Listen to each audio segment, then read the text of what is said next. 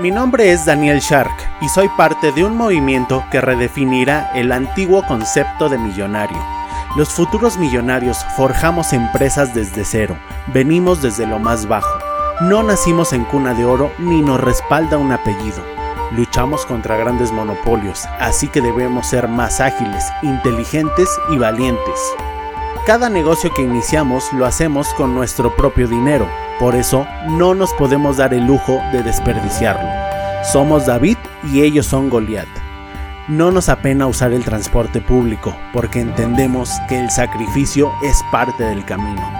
Nosotros no tenemos un MBA ni un doctorado en colegios suizos porque sabemos que la experiencia, la disciplina y el hambre de aprender son nuestros más valiosos activos agradecemos nuestra educación, pero ser autodidactas es nuestra verdadera vocación.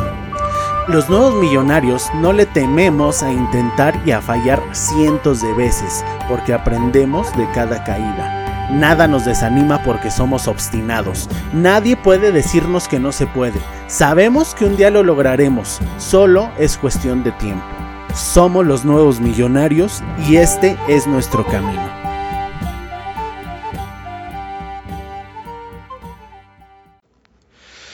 Hola, ¿cómo estás? Excelentes días, tardes o noches, dependiendo en la hora a la que me escuches. Hoy te quiero hablar de eh, esa mentalidad de microondas que tenemos la mayoría de las personas o que tienen. Eh, francamente, yo creo que lo he entendido muy bien. Personalmente, considero que no tengo una mentalidad de microondas, sin embargo, siempre hay un pequeño eh, margen de error, por supuesto, pero te voy a explicar a qué me refiero con mentalidad de microondas. bueno, te voy a contar una historia para continuar con, eh, con esta tradición de contarte historias. Resulta que hace un ratito una persona a la cual quiero mucho y no voy a decir su nombre, eh, estaba haciendo ejercicio, ejercicio, eh, ejercicio físico, ¿no? Para ponerse en forma. Lo estaba haciendo dentro de su casa. Cabe mencionar que esta persona ya tiene varios meses sin hacer ejercicio. Y de hecho me dijo, oye, eh, consígueme una proteína, ¿no? Por favor. Esto fue la semana pasada. Y, le dije, ok, sí, está bien, te consigo proteína, pero acuérdate que la proteína solo te sirve, obviamente, uno, si haces ejercicio, si haces musculación, o sea, pesas. Y dos, eh, si tienes un déficit de proteína en tu dieta diaria, porque dicho sea de paso, y si no lo sabías, la proteína en polvo no te sirve si tú no sabes si necesitas proteína. Es como, híjole, no sé qué ejemplo darte, pero es una, es una, es un macronutriente que si tú lo tomas, si tú tomas más de lo que tu cuerpo necesita, simplemente tu cuerpo lo va a desechar y es como si estuvieras orinando dinero porque no lo estás aprovechando. Haz de cuenta que hay muchas fórmulas, ¿no? Pero la más común es que por cada kilogramo de peso corporal, ejemplo, si yo peso 70 kilos, que no los peso, pero bueno, supongamos que peso 70 kilos al día, tengo que tomar 2 eh, gramos por cada kilo, es decir, es decir, 140 gramos de proteína. Obviamente estando entrenando y estando eh, eh, pues metiéndole duro a las pesas y todo esto. Eh, no estoy hablando de cuando estás tomando esteroides o, o, inyectándote porque ahí las fórmulas cambian y la verdad es que no tengo experiencia en eso y para qué te miento, ¿no? Pero creo que es mucha más proteína la que necesitas. Sin embargo, si tú eres natural y asumo que el 80% o 90% de los que me escuchan serán naturales, si tú eres natural no necesitas tanta proteína salvo 2 eh, gramos por cada kilogramo de peso. El problema, ¿sabes cuál es? Que la mayoría de gente no sabe cuánta proteína ingiere al día. Si no sabes ni cuántas calorías ingieres, bueno, eh, eh, le estoy hablando eh, imaginariamente a la persona, la persona que me pidió la proteína, si no sabe cuántas calorías ingieres, ¿tú crees que vas a saber el, número de proteínas, el gramo, los gramos de proteínas, perdón, que ingieres al día? Y es lo mismo con los carbohidratos y con las grasas. Un buen nutriólogo, como se lo dije a una tía el otro día y ya grabé un capítulo al respecto. un buen nutriólogo te va a desglosar buen nutriólogo te va a desglosar eh, tu dieta, te lo va a, desglosar, te va a decir cuántas calorías estás comiendo al día, cuántos eh, gramos de proteína, cuántos gramos de carbohidratos y cuántos gramos de grasas. Y ya si nos ponemos súper exigentes hasta los micronutrientes, pero eso ya es una exageración. La mayoría de los eh, pseudoentrenadores y pseudonutriólogos, pues te van a decir, sí, sí, sí, cómete una pechuga. Ah, otra cosa importante. Un buen nutriólogo, un buen entrenador te va a decir, cómete X gramos de pechuga, 250 gramos o 300. Un nutriólogo mediocre te va a decir, cómete media pechuga mediana o grande. No, no, no, no, no. Para esto, esto de bajar de peso y de subir de peso y de la nutrición ocupa datos exactos, por eso es una ciencia, no es una, este, no es esoterismo, no es eh, algo así, ¿no? No es, no sé, no es el tarot, no es nada de eso, no es astrología, es una ciencia y como ciencia tiene que ser exacta. Obviamente, pues ya eh, eh, el trabajo es ejecutarla bien, ¿no?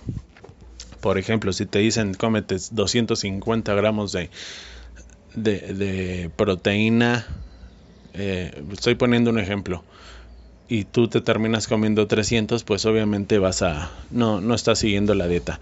Las dietas realmente buenas son estrictas en el sentido de que tienes que pesar tu comida todo el tiempo. Todo el tiempo, así es la vida y se requiere pues mucha disciplina y eso es a lo que me a lo que me quiero referir hoy con la frase mentalidad de microondas la mayoría de la gente quiere lo fácil, lo instantáneo, como en un microondas, ¿no? Y te estaba contando, esta persona empezó hoy a hacer ejercicio en casa y yo estaba presente cuando estaba haciendo el ejercicio y, y, había tanta negatividad en esta persona que, que decía, no, no, no, es que no puedo hacer ejercicio por, o sea, no, no estoy a gusto haciendo ejercicio porque, no sé, estoy sobrepasado de peso. Eh, o, para qué hago ejercicio si, eh, si no voy a bajar. O estoy bajando eh, las piernas y estoy bajando de volumen y yo quiero subir, quiero bajar la panza y subir las piernas y el glúteo, pero lo que me está pasando es totalmente lo contrario. Estoy bajando las piernas. Yo le, explicaba, pues sí, es que esto es un proceso. Al principio, si tienes demasiada grasa acumulada, pues primero tienes que quemar esa grasa.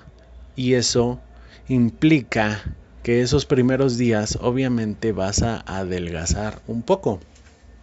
Porque recordemos que la grasa se quema, es decir, que el proceso de quemar grasa es más rápido que el proceso de generar músculo. Sí, aunque no lo creas, muchas personas batallan o batallamos por el exceso de grasa. Pues déjame decirte que es muchísimo más difícil y más lento crear músculo que generar, que quemar grasa, perdón. Entonces le explicaba, sí, es que es un proceso. Al fin de cuentas, tienes que quemar primero tu grasa extra y ya luego empezar a generar y a ganar músculo. Esto es un proceso, pero eh, no creas que en un día, y eso lo dije tal cual, no creas que en un día se te va a, a o sea, te vas a poner bien como quieres y en tantos meses eh, no fuiste al gimnasio y no hiciste nada y no llevas dieta, etc. Y pues ya como que se agüitó y todo esto, pero bueno.